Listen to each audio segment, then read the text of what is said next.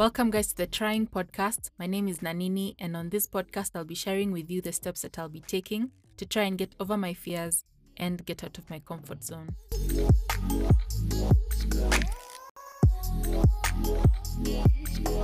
So, ever since I can remember, I was a very expressive kid. I wouldn't hesitate sharing something or expressing my discomfort or disinterest in something. When my younger sister was born, I remember being really competitive and a bit jealous of her, and I'd make sure it was clear when I felt left out. The phrase onakwa, which is kamba for me too, was the most popular phrase I'd used to mostly let my family know that I wanted to share in whatever was going on. From wanting a doll just like my sisters, to also wanting to taste my mom's cooking, I'd make sure it was clear, either verbally or expressively, which mostly included tantrums. As I grew older, I realized I could draw. Drawing became my outlet when I was feeling left out. I'd sit down, grab a pencil, open a book, and start drawing cartoon characters. I was still expressing myself verbally when I had a point to make, but whenever I'd feel bored or left out, I'd immediately grab my pen and paper and get lost in my own world. When puberty hit, I remember feeling this huge change, always doubting myself whenever I wanted to participate in either a conversation or share an opinion or even ask a question. It's like I was a completely different person. I changed from being this loud, expressive girl who would play and interact with everyone to being this quiet, vulnerable girl who was very careful with who she chose to open up to. Like I mentioned in my previous episode regarding anxiety, I never knew what to call this crippling feeling I'd get when a teacher asks me to answer a question in front of my classmates, or when I'd get so scared and worried with traveling to Shags to visit my relatives because I wasn't looking forward to my uncles and aunties asking me questions and expecting me to have a conversation with them, which is something I had never been worried about before. As time went on, I dived more deep into my creative ways of expressing myself and started writing in journals. Expressing myself verbally to others made me so anxious that beforehand I'd practice the conversations alone in my head so that I wouldn't be caught off guard and panic when someone would ask me something. I remember as class 8 students, we'd go to school on weekends to prepare for final exams. One time at the end of a morning assembly, with a school principal. He wanted someone to pray so that we break to class. Somehow, in some way, he turned to my direction and pointed at me. I can't explain how anxious I felt. My heart was racing. Everyone closed their eyes and waited. I was sweating, shaking, and honestly, they waited for quite some time before I actually got the words out. But I was so anxious that the only words I managed to let out were, Let's pray. Oh God. That's it.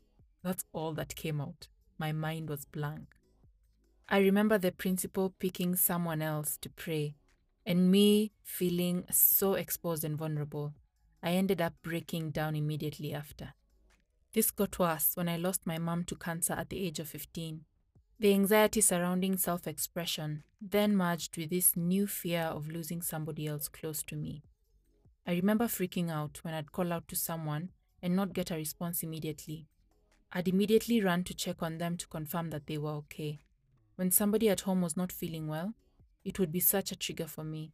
I remember filling pages in my journal while in tears, trying to dump every thought and concern in my head on paper and fearing to talk to someone since I feared answering questions that would make me have to share my thoughts and feelings. This is something I'm currently working towards handling. I realize that it's normal to care and worry about people you care about. What I am trying to work towards is not being fearful every second, thinking that this might be the last time I talk to this person. Expressing myself reached a level where I would quote unquote black out during a conversation because I'd be so deep in my mind thinking of what to add to the conversation such that I'd end up forgetting whatever was happening altogether. My family ended up coining the term June's happy place in reference to me being in this state. This does still happen, but it's less often now since I've been consciously trying to verbally express myself to others more often. The last anxiety trigger experience I'll be sharing involves a fire at home. It happened so quickly. My sister and I were in the house and we started hearing this noise, getting closer and closer. Wondering what this was, we opened the front door and I couldn't believe it. A massive fire was burning our fence. Keep in mind, at this time, the shrubs and grass were dry, so the fire spread so fast. Since our fence tends to overgrow, the fire had grown to as tall as above our house. I was panicking so much, but had to act fast. With the help of the neighbors, we tried putting off the fire from both sides of the fence, and eventually, after almost an hour, succeeded. I found out later how the fire started. A neighbor forgot to check back on a small contained fire they had started, but with the dry grass, the fire spread fast and got to our fence. What I didn't realize was the effect that experience would have on me. I suddenly got so sensitive to the smell of smoke that even when I'd get a whiff of smoke, I'd rush outside, check the compound, and make sure I know where the smoke is coming from. I lost sleep for almost a month after this experience. Living in an environment where smoke is inevitable, I was restless, peeping through the window every hour, walking constantly around the compound. I couldn't rest. I'd be seated working, but in the back of my mind, stay alert every time our dog barks, when I hear a commotion outside, or when I smell smoke.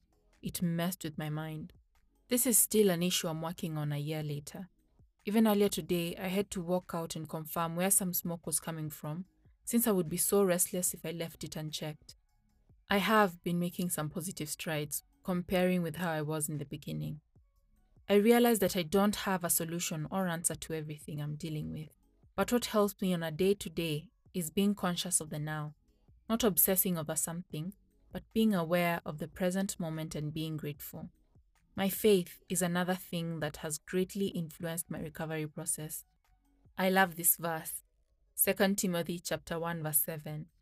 For God has not given us the spirit of fear, but of power and of love and of a sound mind. I also mentioned in my Prioritize episode how I've consciously made the choice to appreciate my family and friends and let them know that I care for them frequently.